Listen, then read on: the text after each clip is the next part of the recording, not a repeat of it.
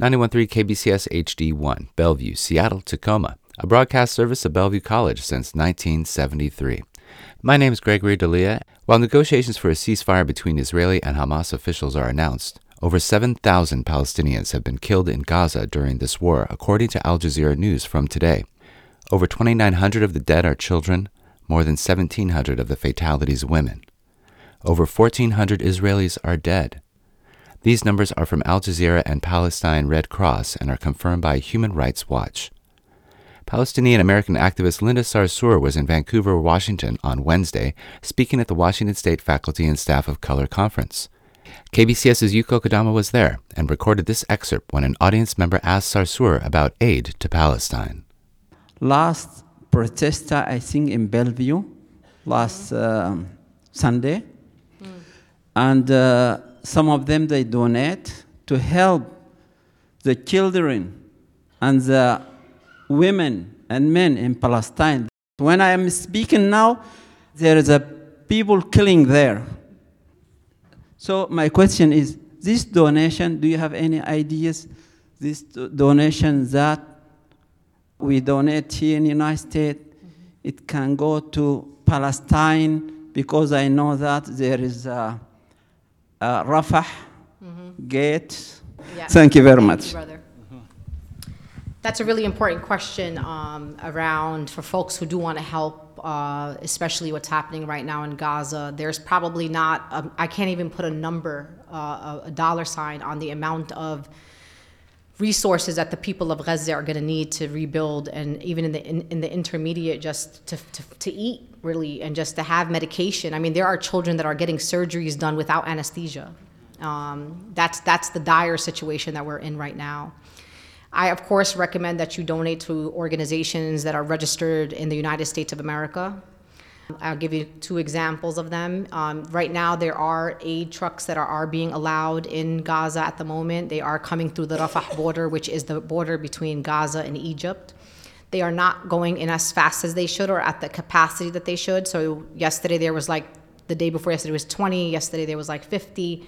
Um, we're talking about the minimum should be about a thousand of those convoys going in a day, but there is there are supplies that are getting into Gaza, much very minimal. But at some point soon, there will be um, a humanitarian corridor which will allow uh, the capacity of, of of these convoys to go in. And so, two organizations, you know how it is. You know how they say, "Be ready, so you don't have to get ready." Instead of waiting for that humanitarian corridor, what we're asking people to do is that a lot of these humanitarian agencies are already either inside Gaza with staff on the outside in Egypt who are literally getting supplies from the North African region um, or bringing cargoes from some of the European countries uh, through the sea. And so instead of them us hearing there's a humanitarian corridor and all of a sudden we're you know starting to put the money in, the organizations need the money now because they need to start those preparations. And so, two organizations that I highly recommend are this organization here called the Palestinian American Medical Association.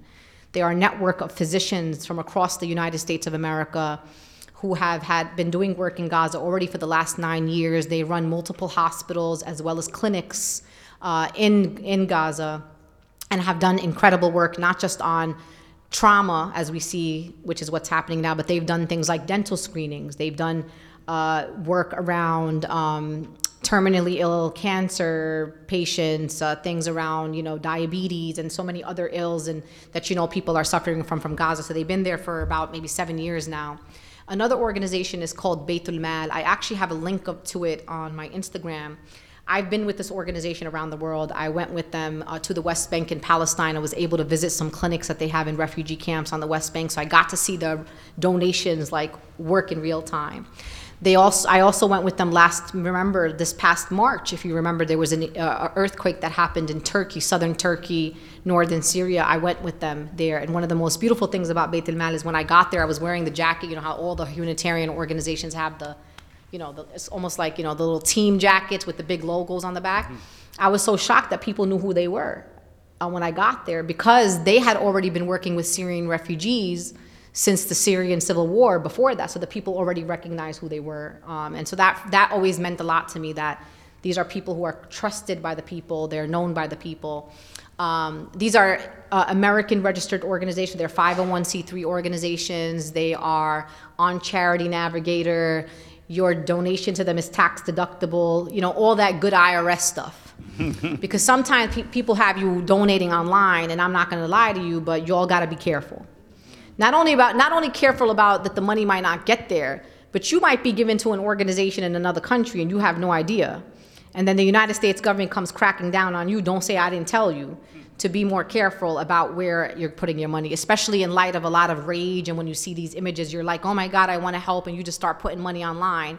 Usually, if you're doing it through a social, like a Instagram or Facebook, whatever, it should be fine because Facebook won't let you, you know, fundraise for just any old organization. So you, so if you already did that, don't be, you'll be, you're probably fine. But if anybody just sends you random links, I promise you that you have to do a little bit more research. But t- two organizations that I could put my name on is the Palestinian American Medical Association and Beit Mal, who are already um, both are both are inside Gaza and outside Gaza, ready to go in. And the, and PAMA in particular is very important because they're going to have to bring equipment, medical equipment. As you know, multiple hospitals have been bombed, um, which means that they lost much of their equipment. Um, over the course of the last 17 days. So, getting more NICU beds, getting more of this stuff is really important in this time. It's kind of urgent. Of course, food and fuel are also urgent for the hospitals as well, but the medical equipment is going to be really important. That was global Palestinian American activist Linda Sarsour speaking at the Washington State Faculty and Staff of Color Conference.